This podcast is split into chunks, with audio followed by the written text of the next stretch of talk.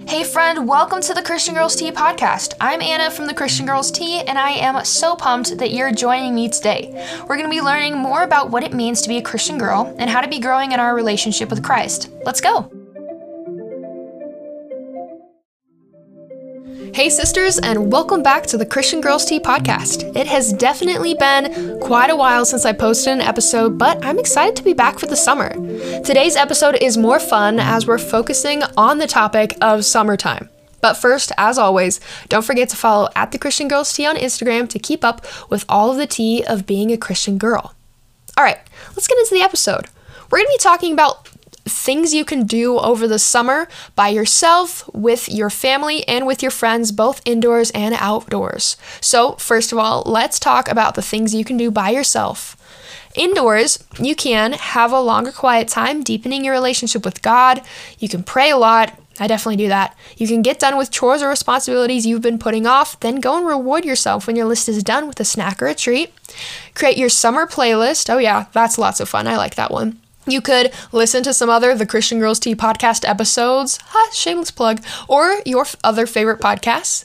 Organize something in your room or area. This is actually a lot of fun for me to do. I get maybe it's not always fun for other people, but it helps me add personality to my room. You could offer to organize an area or clean something for your parents, siblings, or grandparents, which will help you cultivate more of a servant heart. You could watch that show you've been wanting to. You could read a good book. If you've been looking for a good book, you could go listen to my episode about my favorite Christian media and brands. You could do a little bit of online shopping, not too much though, and budget. Uh, you could go through your closet and give away things you won't or shouldn't wear.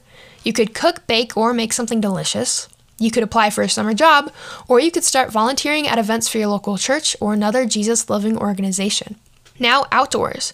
You could go on a walk, either by yourself or with a pet, and this will help you connect with God maybe a little bit more in His creation.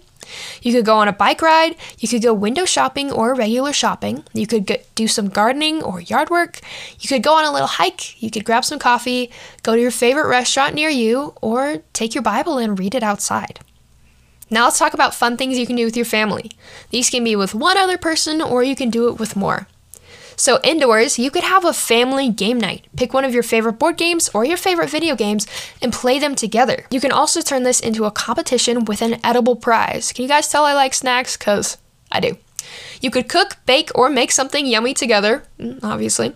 You could watch a funny movie, you could watch a documentary and see what you can learn from it together. You could create a family playlist. You could have a dance party, especially if there are littler people in your fam. You could build the best fort you've ever seen. Maybe you could write a story together, or you could have a sleepover in the living room where you're all together. Outdoors, you can make a family Olympics and pair off, pay- playing as many different games as you want to to determine the winner. You could go for a hike, you could go swimming at the local pool or recreational center, you could go on a family bike ride, go camping in the backyard, or go actual camping. You could explore your local area and find fun things to do as a family. You could look for fun events like concerts or games to go to as a family. You could go out to eat for dinner.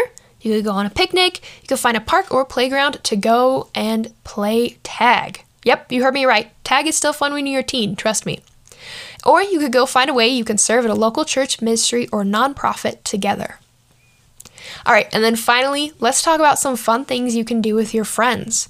Indoors, you could play board games, you could play video games, you could watch a hilarious movie, you could create a playlist together, you could do some karaoke.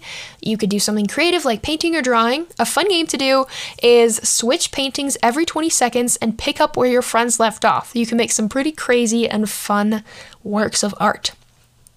You could make a short movie together by grabbing your phone and just doing some filming. You could watch a YouTube video of a DIY and then do it yourself. Get it? Because it's a DIY and then you do it yourself. Anyways, you could also reorganize the host friend's room with their permission, and they need to be doing it too, but it's still fun. You could take pictures and uh, have a photo shoot. It could be as simple as just using your phone, or you can use Polaroids or more expensive cameras for a memorable photo shoot together. You could also make a special snack or treat together. Baking together is fun. You could have a sleepover, but remember to talk about it and do things that honor God. You could also make a Bible study. You could lead it, you could ask a friend to lead it, or you can see if a youth leader from your church or youth group or small group would be willing to lead. You can study a book of the Bible, set a Bible reading challenge, or look for a devotional that you can all do together and reflect on as often as you want to.